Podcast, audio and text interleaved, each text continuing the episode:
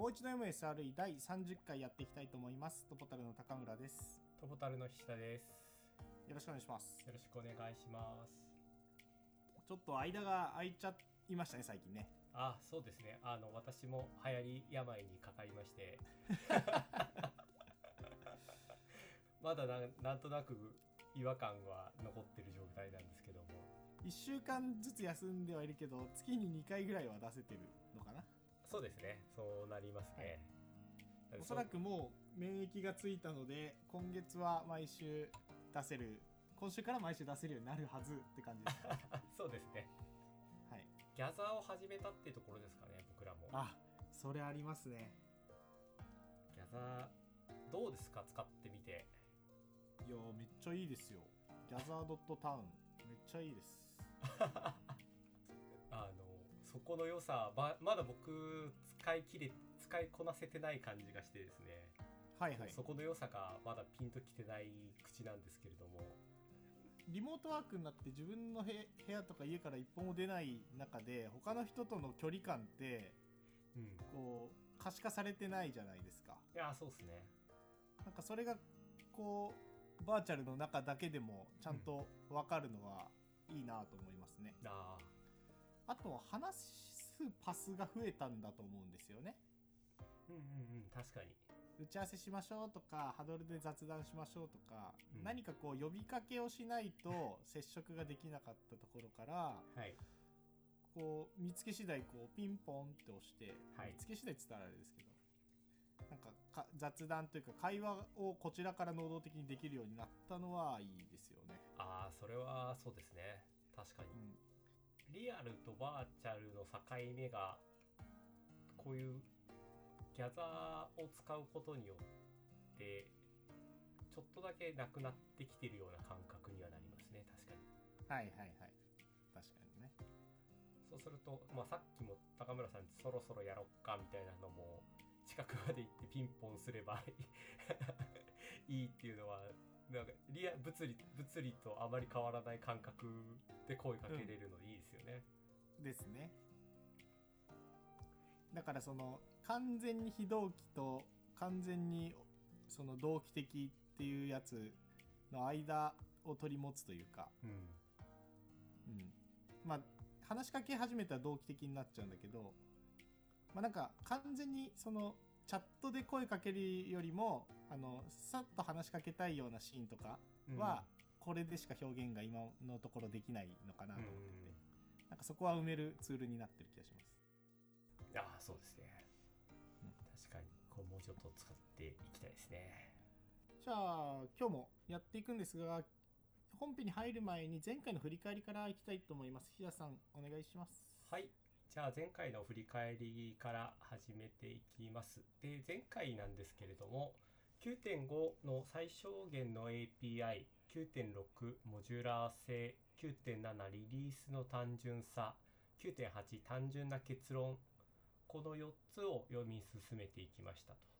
で9章全体のまとめに近いんですけどもさまざまなその角度からまたそれはこう API の話だったりとかコードの話だったりとかあとモジュールリリースとかっていうところのさまざまな話からソフトウェアをを単純にすることっていうのが信頼性を保持たせるために大切であるよということをこう伝えてもらった章だったなというのがうんうん前回のまとめになります。はい、ありがとうございます。その通りですね。はい。なので、今日はいよいよ9章を終えて新しいはい、部に入る。はい、はい。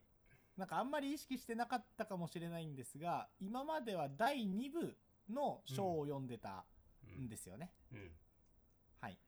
そうですね。第2部っていうのは、具体的に言うと、原則ですかね。うん、第1部はイントロダクションでこういう話を始めるよみたいな SRE の背景とかの話があって、はい、第2部では SRE が、えー重要視すべき、えー SRE がというか SRE を実践する上で重要視すべき原則について触れられていたはい、感じですね。はい。で、じゃあ第3部はどういうものなのかっていうのが今回の話になってきます。はい。はい。で第3部の名前タイトルは実践です。はい。なのでより具体的な話に踏み込んでいく感じですね。でとりわけ今日話すのは第3部と書かれている、えー部の説明をする部分に終始します。なので今日はお話しする内容はこの後どういう話が展開されていくかというのを理解するための時間になりますね。はい、なので具体的な話はそこまで深く踏み込まずこの後どういう話が展開されるんだろうかっていうところについて理解を深めてもらえれば今日の文分は OK かなって感じです。はいわかりましたはーい。はい長いんですよこの後。なんかね 300ページぐらいあるんですね。ページカウントにして。なるほどそうなんですよ。なので、えー、と3部の構成を説明するこの序盤の説明書きも結構長いんですよね。で具体的にどんな話をするかというと10章から27章の軽い説明をこれから一気に話すって感じです。なるほどはい。で具体的な内容は各章を読み進める上で出てくるって感じですね。なので本当にざっくり理解すれば OK という感じです。はいわかりましたはい。じゃあ早速実践のすぐ下にある説明書きのところから見ていきます。はい。SRE が行うのはサービスを稼働させること、そして最終的にはサービスの健全性に責任を持つことです。はい。まあその通りですね。で、そのサービスを成功裏に運用するには、モニタリングシステム、キャパシティプランニング、インセント対応、サービス障害の根本原因が解決されていることなど、幅広い活動が必要になります。はい。まあ、この辺はイメージがあるんじゃないかなと思ってて、SRE 実践には、かなり多くの領域に対してアプローチする必要がありますよね。はいそうですねなんか見聞きする範囲でもものすごく範囲が広いなと思うじゃないですか。はいはい。で、そこについてそれぞれ章立てをして説明をしていくよというのが第3部になります。はいはいわかりましたで、さらに、はい。この後ですね、うんうん。アブラハムマ・マズローという、マズローって多分聞いたことありますかね？ビジネス系だと結構有名そうですね。マズローという言葉名前の方が多分通りがいいんじゃないですかね。はい。の、マズローの、えー自己実現論、はい。5段階欲求説、うん。欲求5段階説か。はい。を、えー比喩として引用しながら、SRE のプラクティスを実践する上で重要な階層構造の説明をその先でしています。で、ポッドキャストなんで図が出せないのが大変、ちょっと惜しい部分ではあるんですけれども、ぜひ108ページに書いてある三角形のピラミッド構造は、えーきちんと見ていただきたいなと思います。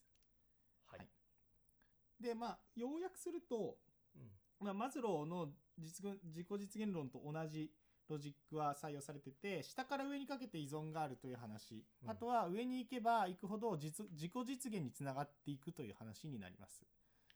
で、ピラミッドを下から順に言うと、モニタリング、インシデント対応、ポストモーテム根本原因分析、テスト及びリリース手順、キャパシティプランニング、開発、で、最後にプロダクトというものになります。はい。はい。なので、まあ、簡単に言えば、モニタリングとかインシデント対応の基礎がないと、SRE の実践始まらないですよ、みたいな。話だと思っていて、で、ゆくゆくは開発とかプロダクトっていうところに注力することで、うん自分たちの自己実現はいの、えなんだろう、業務スコープにどんどんどんどん近づいていくということを説明しているピラミッドかなと思います。なるほはい。どはいなので、SRE やりたいんだけど、どこから始めるといいですか？みたいな話にの時に、まあ、このピラミッドはよく引用しますね。そうですよね実際、実際の業務でも。はい。うんうんうん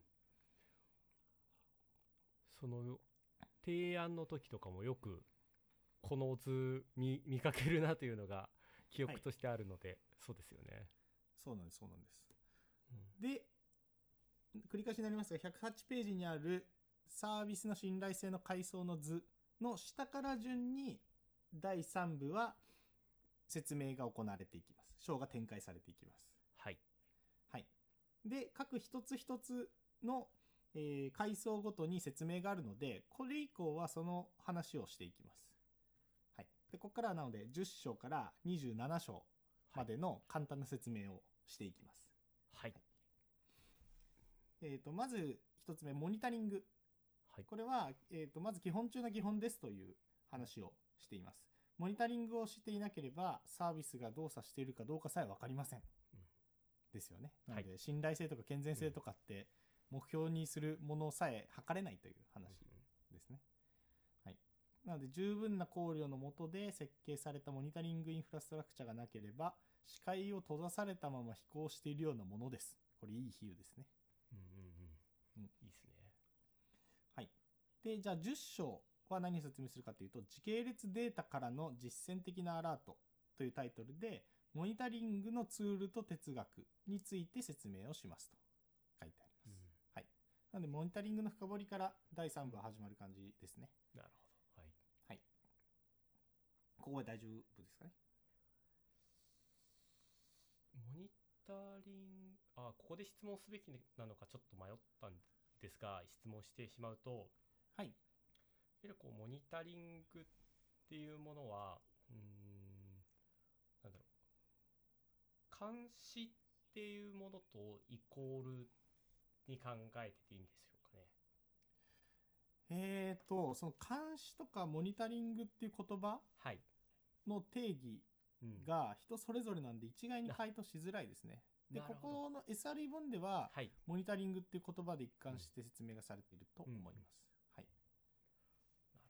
すると、まあもう、そうか、そうすると、ここの SRE 本で定義されているモニタリングっていうものは何かっていうのが、ここの10章の中で話されていくって感じですかね。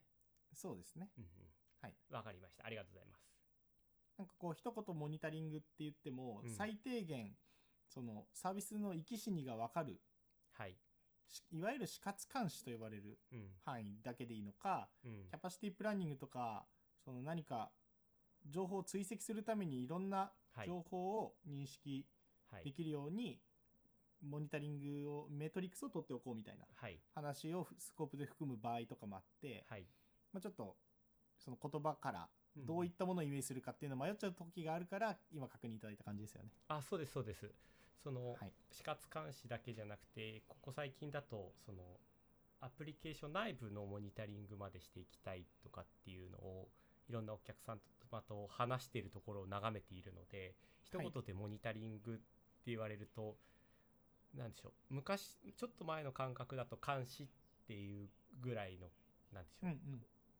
監視でこう、うん、システムの状態を、まあ、見てるだけというかそ外から見てるだけみたいな印象がかなり強くてけどうんうん今ってモニタリングって言葉になった時にそのシステム内部も含めていろんなモニタリングな情報を取ってきてるよなというのもあったんでなんかそこの言葉の差異っていうのがあるのかなっていうのでそうですね確認したっていうぐらいの感覚です。はい。まあ、なので、モニタリングの章に入ったら実際にそのあたりの定義とかうんを見ながらはい認識を揃えていければいいかなと思います。はい楽しみですね。ありがとうございます。はーい。じゃあ次に行きます。次は、モニタリングが終われば、その後はインシデント対応が次の階層としてあります。はいで、インシデント対応は4章に分けて説明があります。で、ここの説明でも、再、えーありますし、再三、えーせ、なんでしょう、本に紹介があった通り、オンコールは大変だと。はい。で、ストレス値も非常に高いので、もしページャーから私たちが解放できる方法があるんであれば、それを私たちはするでしょうと、ここでも書かれてますね。はいなので、まあ、逃れたい。でも、逃れることはなかなか難しい。うんじゃあどうするかということで、オンコールと他の職務とのバランスの取り方を11章で説明すると書いてあります。ああ、なるほど。はい。はい。で、まあ、その次の章では効果的なトラブルシューティングということで、問題があると分かったときにどうやってそれを解消するべきかはいについて話しています。はい。で、13章緊急対応では、こう、インシデントが発生したときっていうのは、アドレナリンに負けてアドホックな対応をしてしまいがちですと書いてありますね。はいもうね、ここ本当に自分も経験上あるんですよ。そうなんですこうやねやんなきゃやんなきゃやんなきゃとか言って、こう仕組み化とか一切考えないではい。その時思ったことをバシバシやってっちゃうみたいうんうんな、はい、でこの誘惑に負けない方法を紹介するってことなんであの緊急時にどう振る舞うといいかって話が13章にある感じですね、はい。はい、で14章インシデント管理。これは効果的にインシデント管理を行うためにどういったアプローチをすればいいかという話をしています、うん。はい、このこの辺りは僕ら SARS のワルームを開発する立場としてもちゃんと押さえておきたい部分ですね。そうですね。はい。なので4章に分けてインシデント対応は話があります。はい。4章に分けてあるっていうことはやっぱりこのインシデント対応はん大変なんでしょうね。うん大変だし重要なんだと思いますし、この本が出る前の段階だとそこまでこうプラクティスもなんでしょうね一般的なものがあまりない試行錯誤の中で各社やっているようなそんな領域だと思うので、うんうんもう書いた分だけ知見が広がるっていうエリアなのかなって気がしますよね、はい。なるほど。なるほどね。そっか。もともとここに対して情報が外に出てなかったとも言えるってことですね。うんやっぱ出しづらいですよね。コンテキスト会社の機密情報とかがインシデント対応に伴ったりしますし。うん。うん、なんかそこのインシデント対応を共有しようっていうモチベーションになかなかならない。うんうん障害が起きてしまっていること自体はそのなんでしょう。大っぴらにこう公表して回るようなテイストのものでもないと思うので。そうですね。そのあたりは難しいですが、まあうんでも最近になってそのインシデントっていうのは絶対に起きるしその対応を賢くやるのは重要だっていう風に全体的になってきてるとは思うので、うん。まあ、その走りの部分かなと思いますよねなるほどそうですね、確かに。はい。ありがとうございます。はい。で、続いて、ポストモーテムと原因ぶ、根本原因分析です。はい。でここで最初に述べられているのは、同じ問題を何度も繰り返し修復するのはとても退屈なことだと述べてあります。なので、できれば問題が起きたら一発でその問題を根本的に直して、次向き合う問題っていうのは新しい問題であるのが理想ですよね。うんはい、じゃあそのためには根本原因分析をしなきゃいけなくて、えーそれを実践するためにはポストモーテムのカルチャーが必要だという話なんですよね。はいじゃあそのポストモーテムのカルチャーとは具体的に何なのかっていうのを15章で話します。はいで16章では障害が起きた時の追跡について Google 内部のツールの例を交えながら話していく感じです。はいまあ、ここは2章に分けて話がある感じですね。はいはい。で、次に、テスト。はい。ここは、えー、冒頭にあった通り予防は治療に勝りますということで、まあ、起きない方がいいうん って感じですね。そねでそのためにはテストっていうのは非常に重要で、うんうんここでテストスイート、なんかテストの集合体を表す言葉ですけど、はい。まあ、そのテストスイートの最も良い使い方について、はい、えー17章信頼性のためのテストというところで解説をしていきます。はい、はい。でここから先がもう難しいんですよね。ちょっと説明が、えーこの触りの説明をするところだけでもちょっと構えちゃうようなそんな内容になっていそんくような内容になって気がしまくるんですね。はい、はい。はいキャパシティプラン。はい。いきます。はい、キャパシティプランでは、えー18章 SRE におけるソフトウェアエンジニアリングで、キャパシティプランの自動化ツールである Auxon という Google のツールですね。はい。を使ったケーススタディを紹介しますと。はい。で、キャパシティプランニングに続いて、ロードバランシングうん。についても話が広がっていて、フロントエンドにおけるロードバランシングうんでは私たち Google ですね。Google のサービスへのリクエストがデータセンターに送られ送られる様子について解説します。はい。なんかもうそれだけで一章割いてる時点でものすごいあの システムがありそうな予感しかしないいそうですね。はい。うん。でそのロードバランシングの話ははい。20章と21章に引き継がれます、はい。はい、20章のタイトルがデータセンターでのロードバランシング、はい。21章がカフカへの対応ですね。うんうんはい。で、この章っていうのも、えーサービスの信頼性を保証する上では欠かせないとうん。述べられていますね。はい、で最後にカスケード障害への対応ということで、カスケード障害への対応についてシステムの設計面とサービスがカスケード障害に陥った場合の対応の両面からアドバイスを書きますという言葉がこう並んでいるという感じですね。はい。ここの文章の中で分かんなかった言葉が実はあってはい。カスケード障害って何ですかね？なんかこう一つのはい。えー、とシステムっていろんなコンポーネントがあると思うんです。いろんなしはい。こうシステム組み合わせだと思うんですけどうん。その一部の障害が全体の障害まで伝播するあような障害おなるほど。ですかね。えっ、ともともとは、えー、とカスケードの原理っていうのは連なった小さな滝らしいですね。はい。で建築あ建築の分野から来てるのかなこれ、うん。建築の分野では人工的に作ったものを指すとされていますね。うーん。でその派生として連続したもの呪術つなぎになったものを意はい。味する言葉として各分野で使われると。なるほど、はい。あですね。なんかそうそういう IT じゃない文脈が、はいうん、からなんですね空っぽいですね。はい。送電の電力網は現在近隣の近隣で相互に接続交換し合っているが一箇所電力網が停電すると接続している近隣の電力網の負荷も増え連動して停電してしまい次から次へと停電地域がふ停電地域が広がってしまう障害カスケード故障ともという感じですね。なあ。じゃあなんか、まあ、さっきの説明で大体あってそうですね、はい。なのでこれがキャパシティプランっていうはい。えーくくりにあるの意味を考えてほしくて、まあはい結局キャパシティプランがうまくいってないと簡単な例で言えば、えー、と3台でしかさばけないものはい。性能的に。うん。でそれは冗長化ではないですよね。3台中1台でも潰れてしまったら性能障害が起きてしまうんであればうんそれは、えー、とほなんでしょうカスケード障害につながります1台の障害がカスケード障害につながるっていう言葉で言い換えられると思うので、なるほどなるほどまあ、そういった障害への対応のためにどうやってキャパシティプランをしていくといいかみたいな話になっていくんだと思います。はいはい。なるほどあだからキャパシティプランニングの中に入ってくるってことですねあーですね。面白いはい。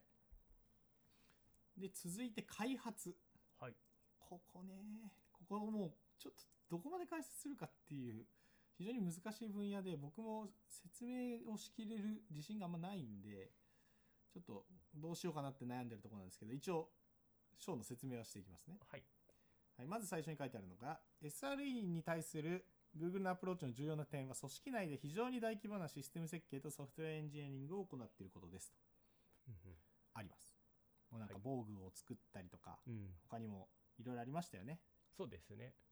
ソフトウェアた。がはい。プロダクションテストとか。はい。なんかプロトテストか。はい。なんか様々なソフトウェアがありますよね。はい、はい。でそういったソフトウェアリソフトウェアエンジニアリングの例をどんどんどんどんこの章では4章に分けてやっていきますはいはい。で、まず23章では、クリティカルな状態の管理、信頼性の分散、信頼性のためのご分散合意があります。はいはい。で、分散合意は、地球上で分散されているクーロンシステムのを含む Google の多くの分散システムにおいて核となっていますとはいあります。うんはい。で、パクソスという言葉が出てきていて、うんまああれですね、分散合意の有名なアルゴリズムですけど、まあ、それについても触れながらここでは解説があります。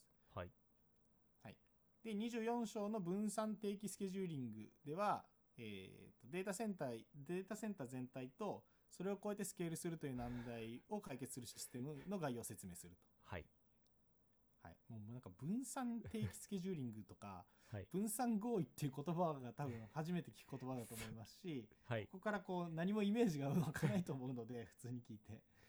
なんかすごい難しいものなんだろうなって予想はつくと思うんですけど、まあ実際結構難しいんですよね。そうですね。でかつこう後の方でデータセンター全体さらにはそれを超えてスケールするって言ってる時点でなんかすごそうなイメージしか出てこないですねそうなんです。こ ここから先というか、まあ、今までもそうですけど、はいよりこの5開発のこの4章は、はいわあ、グーグル、マジか、すごいなー、みたいな 時間になるんじゃないかなと思いますね。うんうんうんはい。で、25章データ処理のパイプラインでは、まあ、様々なデータパイプラインの形態について説明すると。はいはい。26章データの完全性はいについては、データを安全に保つ方法について説明します。僕、うん。この章好きな章ですね。はい。なるほど。はい。それは、まあ、そんな感じで、はいはい。あごめんなさい。なぜゆえに好きなんですか？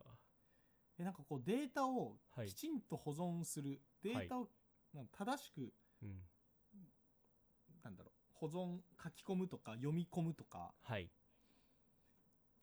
そういったことを大学の研究でずっとやってたんですよ、僕は。ああそっかそっかそっかまあ、ずっとっつっても学部しかやってないんで、そんなに長く何年も何年もやってたわけじゃないですけど、はい集中的にやった期間があったので、はいこの章好きですね。なるほどはい 大学思い出個人的なはい。感じですねそうなんです。はい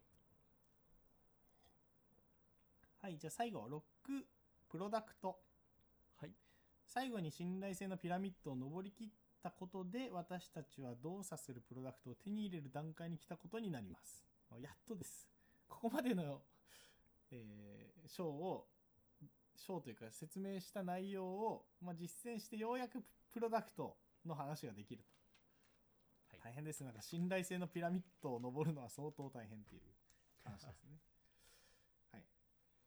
で27章大規模なプロダクトのローンチにおける信頼性。では初日から最良の体験をユーザーに届けるために Google がどのような大規模なプロダクトのローンチで信頼性を保っているのかを説明します。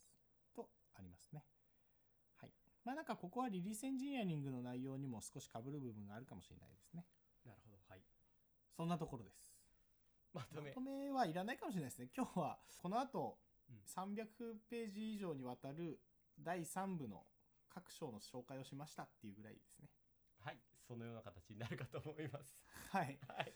なので、まあ、次回以降また細かい話になった時に終盤まとめができるとい。いかなと思います、はい。はい。